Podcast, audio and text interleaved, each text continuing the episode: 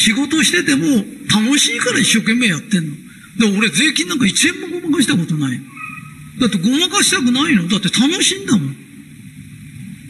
みんな苦しみすぎるんだよ。立派に生きようとしすぎるんだよ。もっと楽しくやればいいんだよ。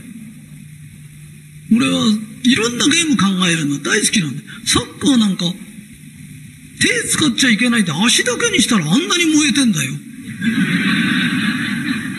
で、俺はこの前足も使わなかったらどうなるんだろうってみんなで寝てて口でずっと言ってるって。でこれは盛り上がんないからえ、自分のやってることをゲームにしてごらん。で、今自分が一番大切なこと。今上司をどうしたら機嫌よくさせられるだろうか。どうしたらいいだろうか。俺今、不況が来てるから嬉しくてしょうがないの。面白いんだよ。絶対にこの不況が来た時売り上げ上げられないってことうちどんどん上げてんだよ。わかるかい？ゲームのように楽しいの。そして、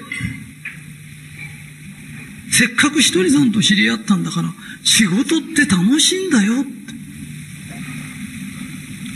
あのね、パーティーもそうだよ。本当は何でも楽しいんだよ。どんなんでも楽しいの。楽しくない人はね、我が強いんだよ。それから一生懸命じゃないの。一生懸命やんないから楽しくないんだよ。魚釣りでもなんでも一生懸命やんなって。サッカーでも一生懸命やんなって。そしたら、絶対楽しいんだよって。あの、どんなことでも一生懸命やると、楽しいし、応援が出てくるんだよ。わかるかい？で、今やってることを楽しく生きる。今この世を楽しく生きる。これが悟りなんだよ。ここから逃げることじゃないんだよ。精神論やる人は逃げすぎるんだよ。会社が嫌だ、あの部長が嫌だ。だから変なのこもって座禅みたいなの組んだりいろんなことしてるけど、逃げたって逃げれないんだよ。それよりあの部長を喜ばせるにはどうしたらいいだろうか、じーっとゲームなんだよ。わかるかい？ね？で、それが分かったら同僚にもやる、みんなにもやる、みんなやったら面白いよって。俺人を喜ばすの大好きなんだよ。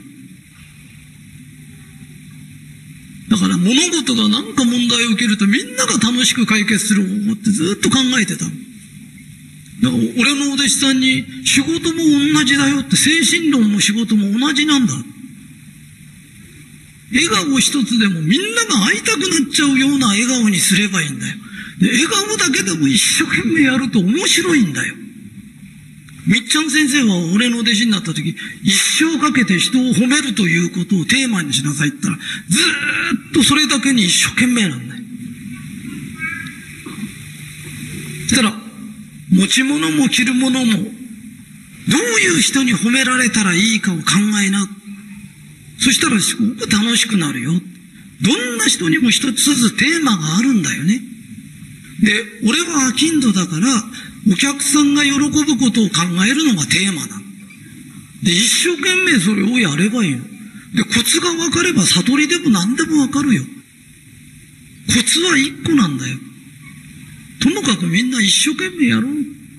一生懸命やると面白くなる。あいつ嫌だ、こいつ嫌だって言って、あいつはいなくなんないし、こいつもいなくなんねえんだよ。あいついても結構、こいつもいても結構。サッカーだって全部球入れさせてくれたら面白くねえんだよ。一生懸命こうやって邪魔する奴がいたり、いろんな奴が出てくるから、ね、やっと入ったって面白いんだよね。わかるかい？俺サッカー苦手なんだよずっとやってて1点ぐらいしか入んないと見てるとさ、辛くなっちゃうんだけど一生懸命じゃん。わかるかい？一生懸命やるとあの1点が狂気するほど嬉しいんだよなって。難しいから嫌なんじゃないよ。大変だから嫌なんじゃないよ。ゲームだと思って一生懸命やんな。最後は人間実力だからね。で、実力ってのは学んでやって学んでやるの。で、実力とは人と比べちゃいけないの。自分がはるかね、目的地からうんと遠ざかってたら、実力をつける最大のことは実力がないということを認めることなんだよ。自分のいる位置が分かればそこから動き出せばいいんだよ。怖いんだよ。自分の実力すとこと、本当にこう、自分が遠ざかってて、落っこちる？ね？わかるかい？うんと遠ざかってて自分が、自分の位置を見るの嫌がるけど、地図でも自分の位置がわかんないと、地図見れないんだよ。どんなに遠くてもいいからそっから歩き出せばごぼう抜きなんだよ。ほとんどの人間は才能があってもそっから動かないから。ほとんどやらないんだよ。だから、やる気のある奴が出てくるとごぼう抜きなの。ともかく昨日の自分より良くなれば実力がついた。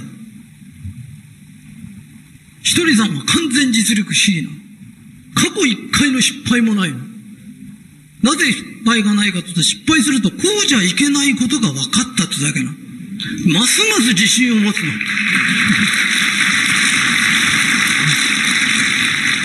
で、俺が100回失敗すると100回これじゃいけないことが分かったってだけな。で、成功するまで、成功した、成功した、成功したで言っちゃうの。だから過去1回の失敗もないの。ただ周りから見てると、斎藤さんはいくら失敗しても挫折もしなきゃ何もないです。俺は失敗したつもりがないの。だって初めてのことやるのにわかんないもんね。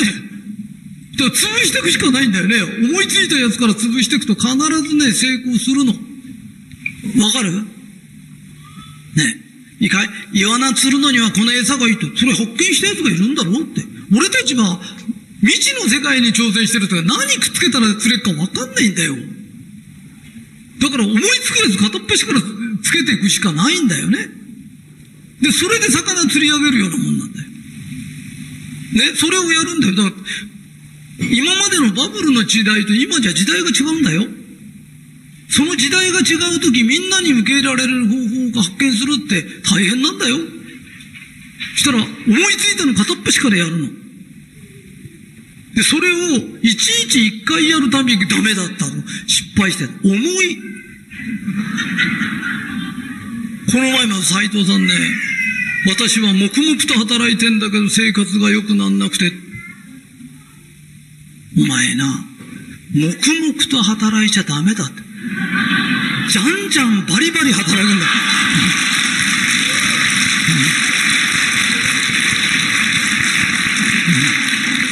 だって、黙々とやってもダメだったとか、黙々の後につく言葉って大概想像つくんだよ。